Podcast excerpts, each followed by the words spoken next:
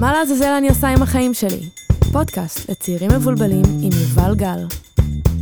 ברוכים הבאים לפודקאסט שלי. אני כאן לדבר על זה שאין לי מושג מה לעזאזל אני עושה עם החיים שלי. כאן לדבר על לימודים, עבודה, זוגיות. כל הכיף והפחד הזה שנקרא גיל ה-20. כל פרק יתחיל בשיחה עם חברים וחברות, ומשם נעבור לשיחה עם איש מקצוע.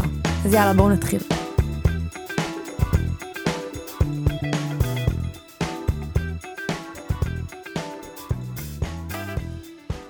שלום. וברכה. מה העניינים? בסדר, מה שלומך? אני בטוב. אז אה, ענבר דביש כאן איתי בא, באולפן, אה, אנחנו סטודנטים, אנחנו לומדים ביחד. אה, חברים, כל שנה א', כמעט כל שנה א', יובל גל ואני בעבודות. זה טראומה בשבילו. בקיצור, אז ענבר כאן, בוא תספר לעצמך, תציג את עצמך.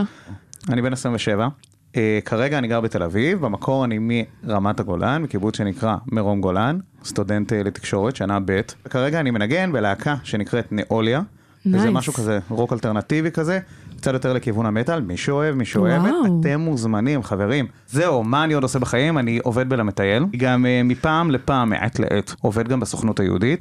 אז uh, הפרק של היום הוא בנושא ריצוי, שזה נושא שחזר בהרבה מאוד פרקים, שאיכשהו אה, הדבר הזה עולה בסוגים שונים. Uh, נראה לי שאני בן אדם מרצה קצת, uh, הסביבה שלי יכולה להעיד על זה, ואני חושבת שכולנו במקום מסוים uh, מרצים, וענבר כאן איתי כדי שנחקור את זה, שנשאל את עצמנו איפה זה פוגש אותנו, איך אנחנו רואים את הסביבה שלנו עם זה, uh, ומה אנחנו חושבים על התופעה הזאת של ריצוי בכלל. אני רואה את זה כלעמוד באיזשהו סוג של סטנדרט חברתי, בין אם הוא מוצדק או לא מוצדק, או שהוא קיים באמת או שהוא רק בראש שלי, אני לא יודע, וזה כל פעם בקצת אחר. ואתה חושב שכאילו ריצוי זה חוסר אותנטיות? אמ, אני לא יודע, כי הרבה פעמים כאילו אני מרצה אנשים, בין אם אני חושב על זה ובין אם אני לא חושב על זה. וכאילו אם אני לא חושב על זה אז כנראה שזה אותנטי, ואם אני כן אז יכול להיות שזה כזה שילוב של אה, מי אני ומה אני ומה סל התכונות כאילו שיש בי ומה אני מוציא החוצה, ולפעמים כאילו כן ולפעמים אני כזה, רגע what the fuck. אני ממש כאילו מרצה, זה לא מה שאני רוצה לעשות. ואתה רואה את זה כדבר חיובי או שלילי? תלוי באמת איפה זה פוגש אותי, אבל אה, לפעמים זה טוב. בוא נגיד בעבודה. אני כמובן רוצה לרצות את המנהל שלי ולא יודע עוד כל מיני מקומות וזה ואני רוצה לרצות כאילו את מי שזה כי אני רוצה להראות שאני טוב ואני רוצה כאילו להראות שאני יודע ושאני מכיר וזה ופה זה נגיד מוציא ממני את הכי טוב ומדי פעם לא יודע אני מוצא את עצמי נגיד עם קבוצה של חברים יושב במקום שאני לא אוהב אז אני מרגיש שכדי כאילו להיות איתם כזה בקבוצה וזה, אז כאילו אני מנסה כזה קצת לרצות. אה, כן, בטח, אני, איזה כיף, יאללה, מקום מדהים. ופה זה פוגש אותי. כאילו, ופה אני אומר, וואי, זה, זה על הפנים, כאילו. עכשיו, להגיד לא זה מאוד קשה. זה מאוד, מאוד קשה. מאוד מאוד קשה. אה, וכאילו, אם אני לא רוצה משהו, או שאני כן רוצה משהו, גם להגיד כן, כאילו להגיד מה אני רוצה, לפעמים אני לא מבין. אני לא מבין מה אני רוצה, ואני צריך גם לעשות עבודה כאילו של להבין מה הדבר הזה שאני רוצה, או שאין מספיק אומץ לבוא ולהגיד את זה, או שאני אה, לא, לא מצליח, כאילו זה פשוט לא יוצא, ואני כזה יאללה, אני אזרום.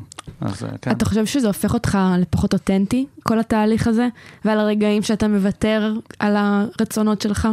הדברים שאני אגיד זה חלק ממה שקורה לי בתוך הראש. אז אני חושב שגם כשאני מרצה, אז יש פה איזושהי אותנטיות. כי זה כן. כאילו התגובה שלי, זה מה נכון. שאני אגיד. אבל מצד שני, אני באמת פועל מאחורי איזשהו, אה, כאילו, מנוע או משהו כזה שהוא שלילי. אבל אה, פתאום עלו לי כל מיני קולות של, רגע, אולי כדאי לא. מה, לא עלו לי סימני שאלה? אני יום-יום, אני כאילו מתכבד ואני אומר, רגע, למדתי את הדבר הנכון? אני לומד את הדבר הנכון? אני במסלול שאני באמת באמת רוצה? ואני חושב שחלק מזה זה קצת ריצוי, כי אין מה לעשות. אנחנו חיים באיזושהי חברה וזה איזה שהן נורמות. ומצד שני גם יש איזשהו אתגר, כאילו אני גם לא רוצה להיות אוף, כאילו לגמרי. כן. אני כזה מחוץ לכל נורמה חברתית ואני לא זה. אז אני חושב שהרבה פעמים אני כאילו משלים את הפער, ואני אומר, אוקיי, זה כאילו מה שצריך וזה, אבל רגע, איפה אני, כאילו, ומה הסיבות שאני הגעתי לפה, ומה מה אני עושה עם עצמי. אז באיזה תחומים בחיים אתה מרגיש שהריצוי בא לידי ביטוי? קודם כל זה בהמון תחומים. אני חושב שאולי, כאילו מעטים התחומים שזה לא. אפילו בגיטרה, שזה הדבר שאני מרגיש שאני הכי שוחה בו, ואני מכיר את זה שנים, ואני מנגן המון המון זמן, אה, כשאני נמצא עם עצמי, בחדר שלי, כאילו בדירה בתל אביב, אני כאילו עף על זה, ואני מנגן מה שבא לי ואיך שבא לי. ואז פתאום, כשאתה מול אנשים אחרים, אתה רוצה רגע, שנייה, מה אני אנגן? בוא ננגן משהו סבבה. משהו שהוא זה, רגע, ואם אני אנגן לא טוב, ואם אני אנגן איזה. אז זה אחד. אני רוצה, נגיד, להיות הבן זוג הכי טוב שאני יכול להיות.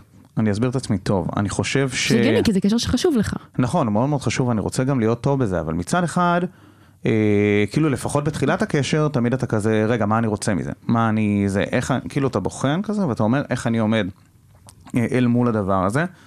ומצד שני, יש לך עוד בן אדם בחיים שלך. נראה לי שיש פה, אני אומר את זה כאילו הכי ב... כאילו מירכאות, מאבק של כזה, רגע, אז מה חשוב? מה פחות חשוב? ואיך החיים מסתדרים יחד עם הדבר הזה. עוד תחום, נגיד, מרכזי שזה פוגש אותי, אה, זה נגיד עם כל מיני שאיפות כאילו ודברים מהבית.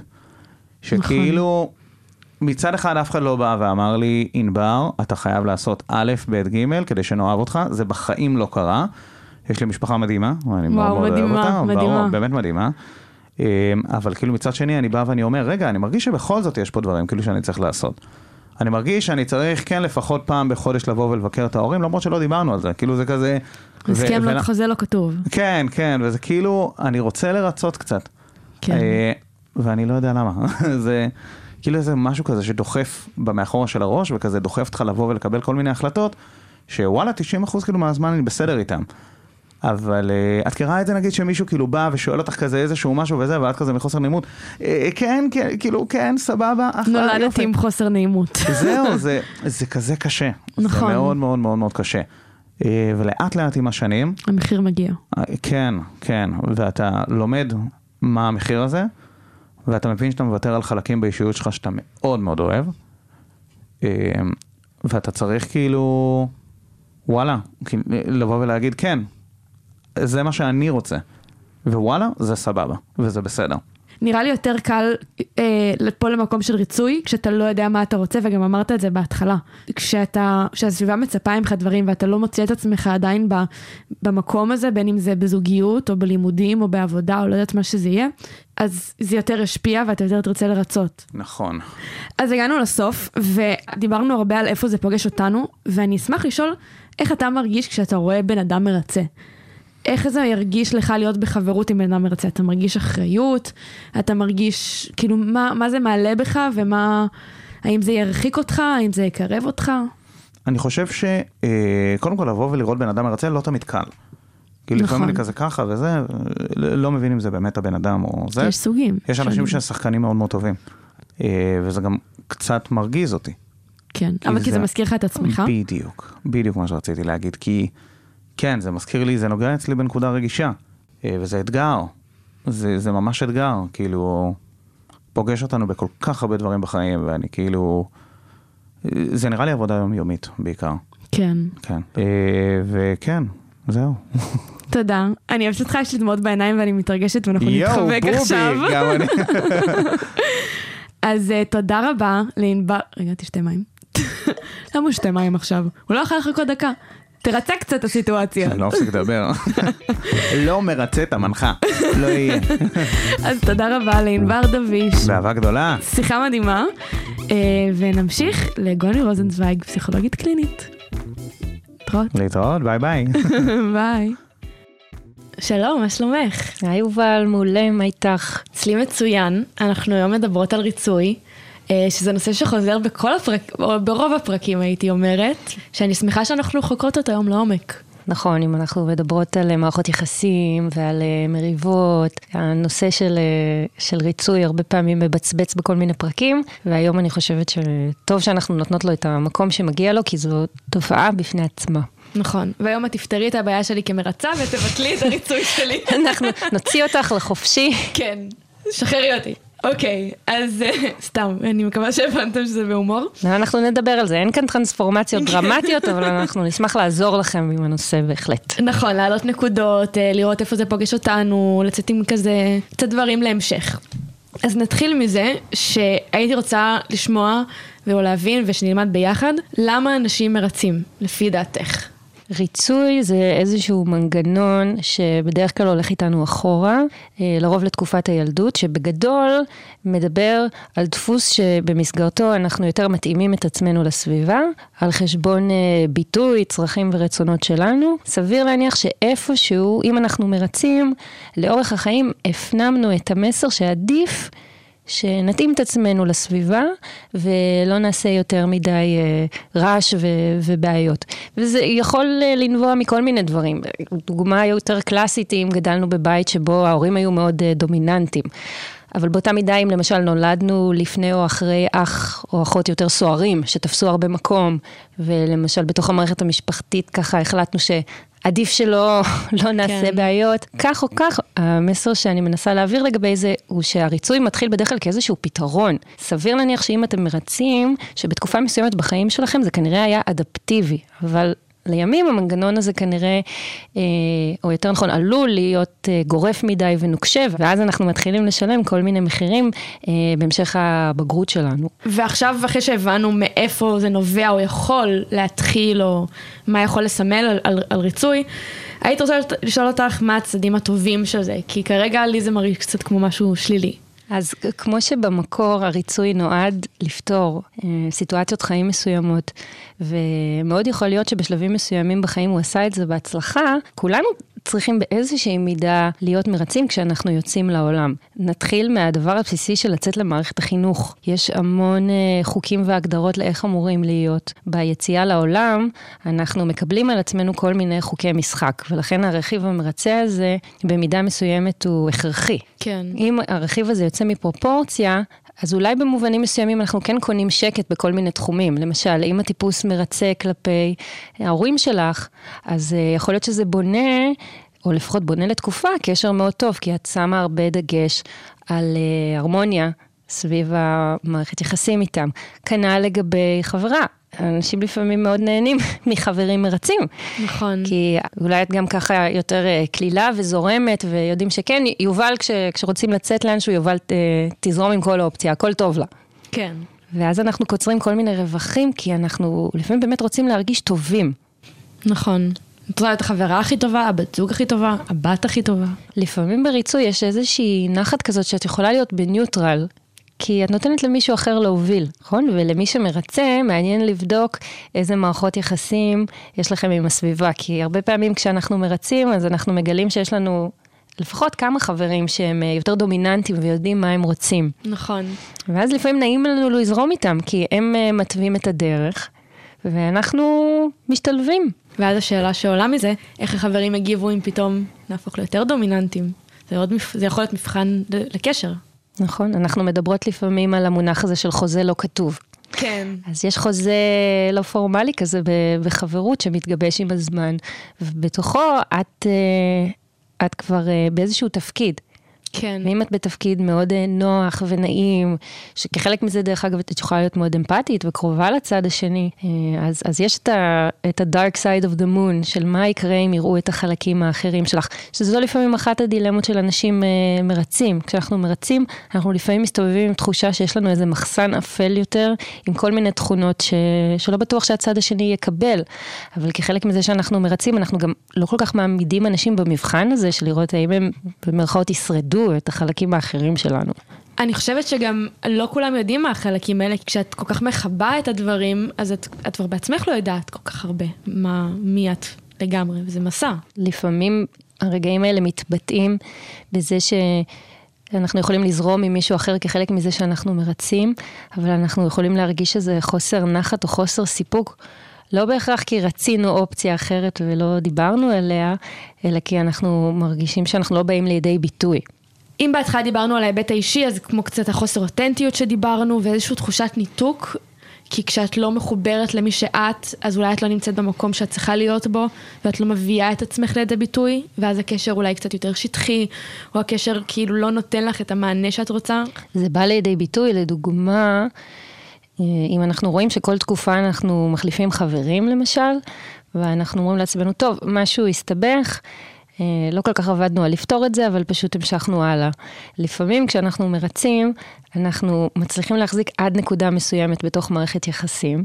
עכשיו, בדרך כלל במערכת יחסים מתישהו רבים, זה קורה. זאת נכון. אומרת, קשר מתפתח כחלק מזה שמתישהו גם צפות בעיות. אבל אם אנחנו בן אדם מרצה, אז לפעמים מאוד קשה לנו להציף את הבעיות אל פני השטח, ואז אנחנו מגלים שיש לנו כזה דילוג. אנחנו עוברים מחברות לחברות, כי קשה לנו לעבור את השער הזה של להציף דברים יותר אה, מורכבים ופחות נעימים לגבי הקשר. האם אני גם נותנת לאנשים הזדמנות להכיר אותי החלקים הפחות נעימים שאולי יש בי? אולי זאת הכללה קצת, אבל אני לא חושבת שאנשים מרצים, רוצים שיכירו את הצדדים הלא יפים שלהם, כי זה מבטל את כל הריצוי. אז הפחד הוא גם שאנחנו לוקחים מעצמנו איזשהו טייטל שהוא מאוד, אה, שהוא מאוד אה, משמעותי עבורנו. ומה שכדאי לדעת בהקשר לזה, זה שזה לפעמים פחד שהוא לא בהכרח עם אחיזה במציאות. זאת אומרת, אם אני לא אהיה מרצה, זה לא אומר שאני בהכרח חברה פחות טובה.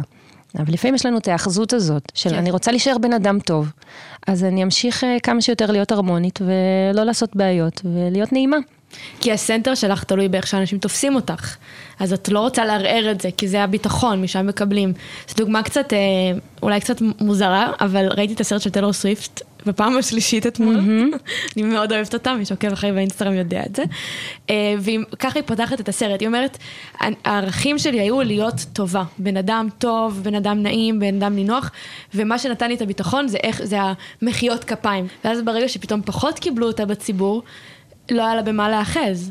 נכון, והיא עושה שם ממש אה, איזשהו תרגיל כזה, כי לאט לאט מתחילה להרים ראש ולבטא עוד דעות, ואיפשהו יש שם איזשהו מהלך של יאללה, על החיים ועל המוות, כן. אני לא הולכת עכשיו להיות עם הקונצנזוס, כן. ונראה מה הפידבקים, והאם עדיין יש לי מקום בעולם.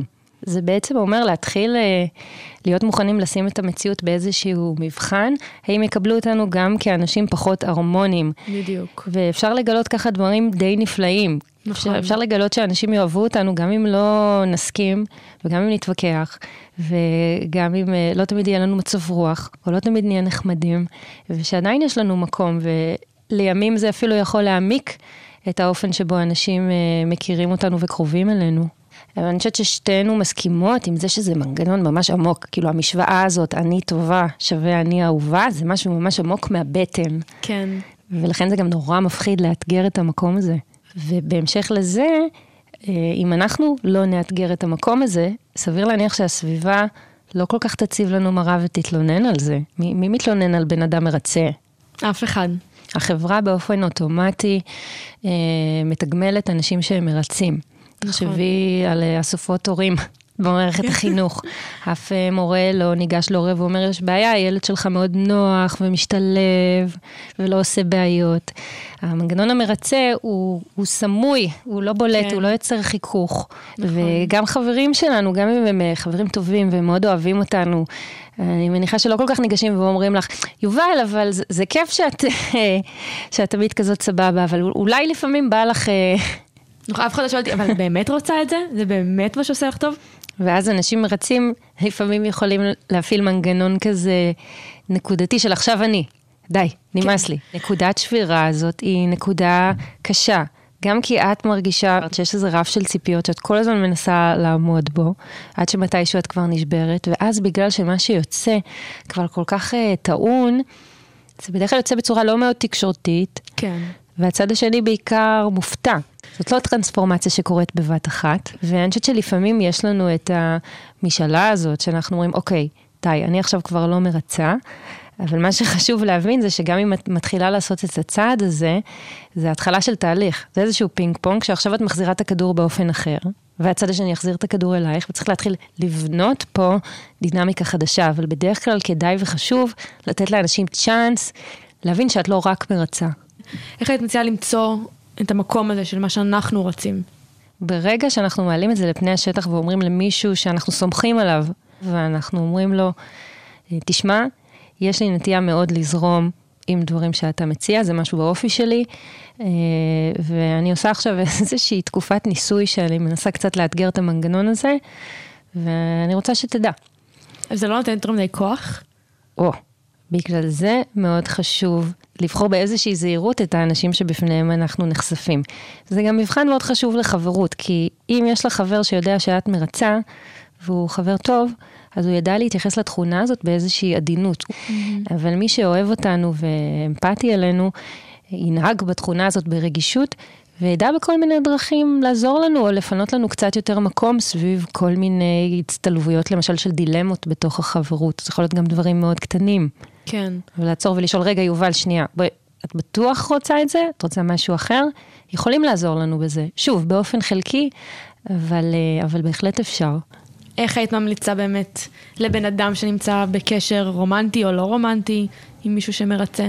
אם יש לכם בחיים אה, פרטנר או חבר או חברה שהם אה, מרצים, שתנהגו בתכונה הזאת ברגישות. אולי זה קצת חמור להגיד, לדעת לא לנצל את זה, אבל באיזושהי מידה כן. צריך, כן. צריך לדעת להתייחס לנושא הזה באיזושהי רגישות. שוב, לא הייתי רוצה לשים יותר מדי אחריות על הצד השני, כי זה חייב להיות משהו ש, שמי שמרצה גם עובד עליו אה, בעצמו. כן. וכחלק מזה גם להבין שאנשים מרצים בסופו של דבר אה, באמת הרבה פעמים מנסים ליצור איזושהי הרמוניה, וכחלק מזה הם תופרים פתרון שהוא אה, גם בעייתי. אבל הם, הם עושים את זה באמת כי הם איכשהו רוצים שכל הצדדים יצאו בטוב. אז נכון שזה לא פשוט שאם יש לך חבר מרצה, הוא פתאום אחרי כמה חודשים נעשה נורא עצבני ומרוחק ולא יודעים למה, כי הוא כבר הסתבך בתוך עצמו כן. עם כל הדברים שהוא לא פתח והציף. אבל זה הרבה פעמים נובע בראש ובראשונה מהרצ... מהרצון אה, שיהיה נעים, זה פשוט מסתבך. נכון. מה, מה היית יכולה להמליץ אה, למישהו שמאזין, שהוא עכשיו לפני תחילת קשר איך, איזה דברים כדאי להיות ערניים עליהם כדי לא ליפול לדפוסים האלה של הריצוי? תיכנסו ממש למיקרו-דינמיקות של איפה הריצוי תופס אתכם, ותנסו לראות אם אתם יכולים לאתגר את זה.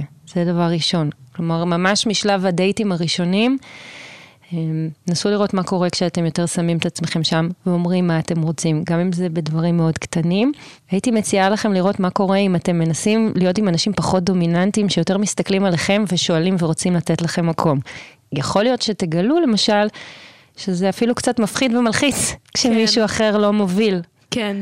אבל דווקא אני, כשאני מרגישה פה איזשהו קונפליקט כזה עם עצמי כשאת אומרת את זה, כי אני יכולה לומר מצד אחד שאני בן אדם מרצה, אבל מצד שני, כשאני עם עצמי, או כשאני כאילו, יש סיטואציות שאני ממש מרגישה שאני יודעת מה אני רוצה, ואני הכי כאילו בטוחה בעצמי, וזה לא, ו- והתכונות האלה לא באות ביחד, כי מצד אחד אני מרצה, מצד שני אני כאילו פועלת מאוד חזק לדברים שאני רוצה שיקרו. אז יכול להיות שאת מרצה במערכות יחסים, אבל בתהליכים אישיים שלך, למשל במובן של קריירה, יש לך איזושהי צלילות עם עצמך, שאת שומעת איזשהו חלק אה, שלך ש... שמוביל אותך.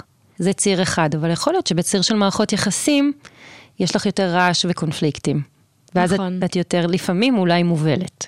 נכון, אז כאילו לא חייבים להיות מרצים בכל סיטואציה, יש כאלה שאפשר ב- במקומות מסוימים. נדירים האנשים שמרצים across the board, כמעט תמיד יוצא איזשהו תחום, אפילו אם זה איזושהי אה, דעה פוליטית מאוד חתרנית, משהו יוצא שיש בו איזו תסיסה של החלק היותר אה, מרדני, מחוספס, פחות קונבנציונלי, כי אחרת אם אנחנו רק, רק, רק מרצים כל הזמן, כל הזמן, הדיכוי העצמי הוא מאוד כבד. אנחנו עכשיו מסיימות, אה, ואני תמיד אוהבת לסיים עם שאלה כזאת אה, להמשך, שתפתח לכל אחד את הכיוון למחשבה. איזה דפוסים אולי שווה לנו להסתכל בעצמנו בתור אנשים, כאילו כדי לזהות את, ה, את הריצוי? מה שווה לבדוק? קודם כל הייתי מציעה לעטוף את זה באיזושהי מסגרת בסיסית של אמפתיה. כלומר, גם אם אתה בן אדם מרצה, הכל בסדר. אה, אני חושבת שכמו הרבה דברים שאנחנו מדברים עליהם, אם אנחנו רוצים להשתנות, כדאי אה, באיזושהי מידה גם לקבל את עצמנו ולא להיאבק בחלקים האלה חזק מדי.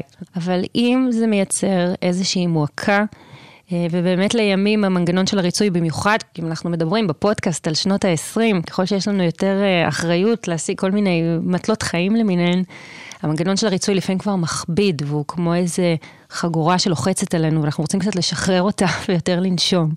אז אפשר אפילו לעשות איזה, למשל, ניסוי של לעשות יומן ריצוי כזה. שבסוף כל יום את יושבת ואת רושמת לך כמה נקודות של מתי את חושבת שריצית, האם את יודעת למה ריצית, סביב איזה נושא, והאם היית רוצה באיזושהי מידה לאתגר את זה. עכשיו, זאת כמו עבודה בלשית, כן. של כזה לפרוס איזה, לשרטט איזה מפה של מפת הריצוי. בגלל שכל טיפוס הוא אחר, סביר להניח שכל אחד יגלה שיש אה, קשרים והקשרים, כן. שבתוכם הוא יותר מרצה, ובחלקם הוא פחות. ואולי בתוך זה תוכלו לעשות לעצמכם איזשהו סולם מהקל לכבד, איפה אתם רוצים כל פעם טיפה לאתגר את זה, ו- ו- כן. ולהתנסות בלהגיד אה, לפעמים אה, משהו אחר. וגם אם אתם לא יודעים בכך מה אתם רוצים להגיד, אה, אפילו שנייה לקחת את הזמן ולהגיד, אני כן. מייצר, מייצרת עכשיו איזה פאוזה מלאכותית, כדי ללכת נגד האוטומט של הריצוי, כדי לתת לעצמי שקט ולראות מה עולה. כי כמו כל אוטומט, אוטומט הוא מאוד חזק, כן, כי הוא מהיר. נכון. טוב, אז העלינו כאן הרבה מאוד נושאים, אה, ואני מקווה שיצאתם עם נקודות למחשבה. ותודה לך, גוני רוזנצוויג, פסיכולוגית קלינית. תודה לך, יובל, תמיד כיף פה. ביי להתראות. ביי ביי.